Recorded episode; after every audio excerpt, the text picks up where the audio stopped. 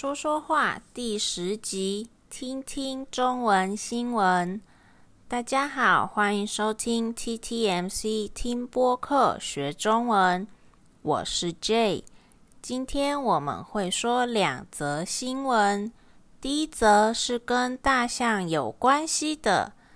大家会不会觉得 J 怎么这么爱大象啊？常常在讲大象的事情呢？再来第二则，是现在有一个国家把比特币当作国家的法定货币了。好，那我们开始吧。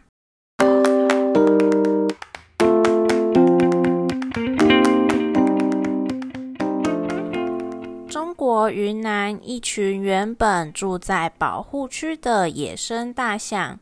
在去年三月，突然的向北开始移动。大象要去哪儿呢？亚洲象本来就有迁移的习性，就是说啊，它们本来就有搬家的习惯。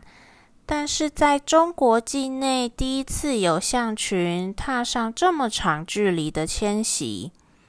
这群大象，它们向北移动了五百多公里。往云南省会昆明前进。昆明是有六百八十五万人居住的云南第一大城内。象群现在已经在昆明市的郊区了。原本住在保护区丛林里的大象，为什么会往人多的地方移动呢？目前还不知道。有些猜测，他们或许是为了寻找更好的栖息地，也有可能是带头的母象迷路了。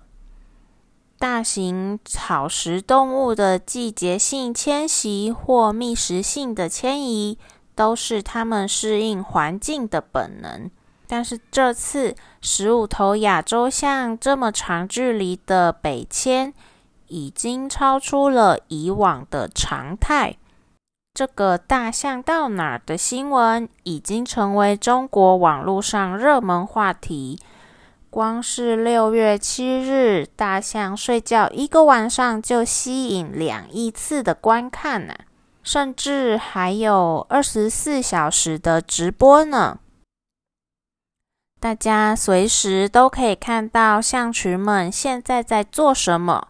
网络上也充斥着象群各种可爱滑稽的照片和影片，世界各国的媒体也都相当关注这群大象的旅程。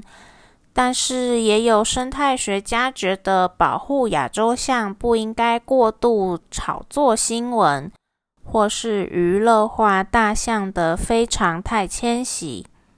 大家在你们的国家有看到相关的报道吗？你们对这件事有什么想法吗？觉得大象为什么走这么远的路要去哪呢？我在找资料的时候还看到另外一个猜测说，可能是住保护区里的大象数量变多了。所以，他们需要更多的食物来源，开始迁徙。但是我猜想，他们会一直往人多的地方去，可能是食物得来的太容易了。除了被人们的农作物吸引之外，中国政府还准备了很多大象喜欢的食物，为的是要引导大象离开村庄。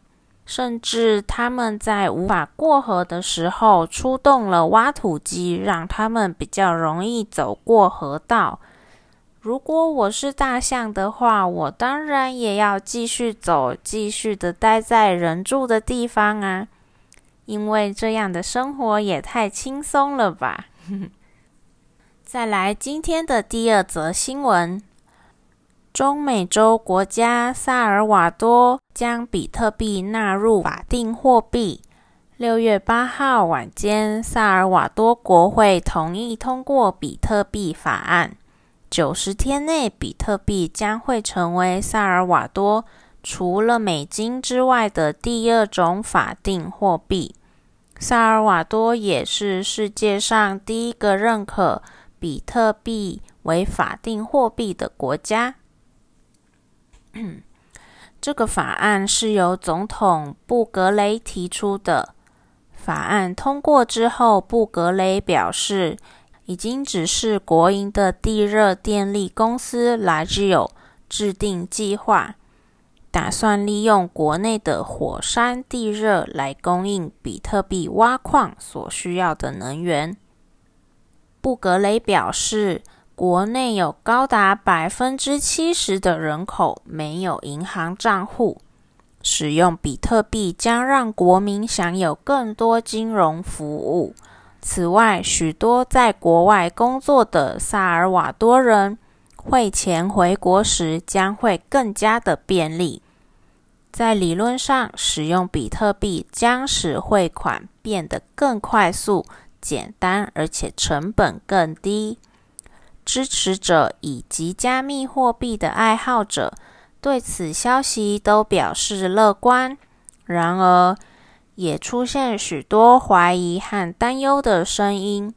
有分析师认为，萨国的两种法定货币——美元与比特币。都无法操之在己，掌控力都不在自己的国家手中，因此对于萨尔瓦多的新决定并不看好。金融监管机构及部分的议员也表示，比特币可能会助长金融犯罪，像是洗钱更容易。但是布格雷则表示，问题是出在犯罪本身。而不是比特币。目前，除了美国，世界上比特币的生产量及交易量高的国家皆为发展中国家，像是中国、哥伦比亚和印度。而现在，萨尔瓦多也将加入加密货币的行列。各界都在看萨国的未来，有了比特币的加入后，会是什么样子呢？这个加密货币，我自己稍微有一点点的关注。台湾相关的话题总是围绕在马斯克和他所支持的加密货币上，像是最近讨论度也相当高的狗狗币，我真的觉得好可爱呀！虽然我不够聪明，也不够认真的研究，还是没有办法完全理解这些加密货币。但我也心动的想，要不要买一点狗狗币来试试看呢？各位听众，你们也有在玩加密货币吗？可以跟我们分享你投资加密货币有没有让你赚到钱哦？好的，今天就到这边。那你可以追踪我们的 Instagram TTMCTW，看更多有趣的内容，学习中文。在首页也可以找到我们的文字稿来帮助你学习哦。有任何建议也欢迎 email 我们哦。哦，对了，别忘记，如果喜欢我们的频道，请到 Apple Podcast 给我们五颗星并留言鼓励我们。谢谢大家，那我们就下次见喽，拜拜。